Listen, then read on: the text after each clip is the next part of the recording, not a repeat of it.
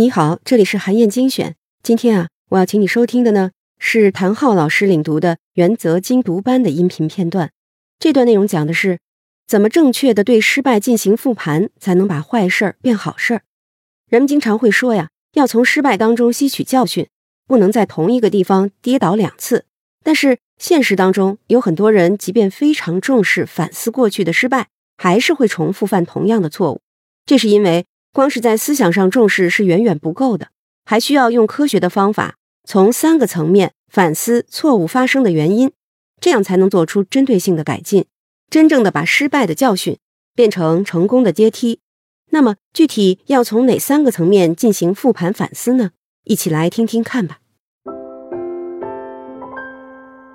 我们必须看到的现实是在通向成功的路上，你可能会遭遇很多次失败。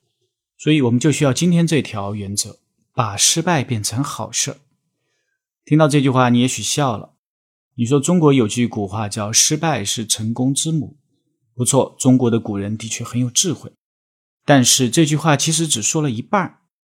假如以离开前提条件去说这句话，就变成了鸡汤。只有在满足条件的情况下，失败才会是成功之母。今天我们就来详细的说说这一点。如果要讲失败是成功之母的故事啊，我们一下子可以想到很多高大上的故事。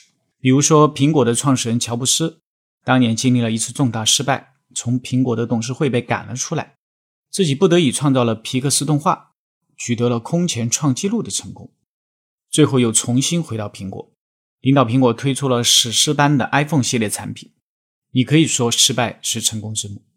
比如说，达利欧三十三岁接近破产之后，从失败中学习了大量的东西，然后东山再起，再次领导桥水成为历史上最成功的对冲基金。你也可以说失败是成功之母。但是这些激动人心的故事似乎离普通人都有些遥远，所以今天我决定讲一个特别实在的，发生在我们自己身上的一个故事。就在前不久，我们团队在交易中刚刚发生了一个小小的事故。事情是这样的，我们的 CTA 啊，也就是商品期货的交易策略，用机器全自动运行，但是呢，它也需要人工的监控和校验。前不久的一天，系统发出了指示，我们的一位同事就去检查，发现有一个品种的仓位需要手工去校正一下。但恰好在这个时候呢，云盘的空间有点不足，他惯常用的一个交易软件安装报错了。由于他急着去纠正上面说的交易错误，所以他下载了一个没用过的新的交易软件。去执行这个简单的操作。下载了新的软件之后，由于是第一次用，界面并不熟悉。他在选定品种之后，看到有一个按键叫做“一键全屏”，他就没多想，结果一按这个按钮呢，我们当时的一个子账户里面所有的持仓都平掉了。这当然不是他原本想要的操作，所以他马上把这件事情做了通报。我们也迅速商量了补救措施，并并且很快落实到位。在完成补救之后。在当天下午的例会上，我请这位同事在三个层次上做了反思，然后我和其他的同事一起做补充。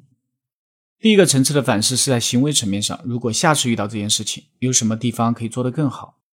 首先，如果遇到云盘空间不足，就应该及时踢出来增加配置，而不是去下载自己不熟悉的交易软件。如果我们自己没有用过的新软件，一定要慎重再慎重，尤其在涉及到正式交易的时候。那这是应对有没有做得好的地方呢？有至少有两个。第一个做得好的地方，事情发生之后啊，我的那位同事非常的镇定，他没有慌乱。第二个做得好的地方，在发现事情之后，第一时间通报，并且迅速的商量对策，把错误带来的损失降到了最低。这两点是以后要继续保持的。第二个层次的反思呢，我请这位同事去看发生这样的事情啊，自己的行为背后有什么样的假设？他找到了一个假设，他理所当然的认为。自己能够迅速的驾驭一个从来没有用过的新的交易软件，那这里面很可能是有过度自信的成分。这个过度自信是我们需要特别警惕的。第三个层次的反思是从系统层面来反思。经过这件事情，我们能在系统层面做什么迭代和优化呢？我们发现正好近期有新的账户要投入交易，于是马上决定在每一个对应的交易账户上提前把所有的手动交易的部分都配置好。把熟悉的软件安装好，就可以避免上述情况再次发生。这就是我们对一个小小的错误或者说失败的案例的三个步骤的处理。经过这样的处理之后，我们重新回头来看一次这样的事件，你说它到底是好事还是坏事呢？从短期来看，也许是坏事，但是从更长期来看，它就变成了好事。它帮我们纠正了行为，它帮助我们看到了行为背后的假设，还帮助我们优化了系统。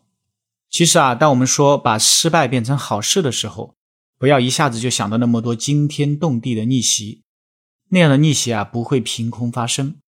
把失败变成好事，恰恰是一点一滴的累积，就像水滴石穿一样。好，以上啊就是我为你分享的内容。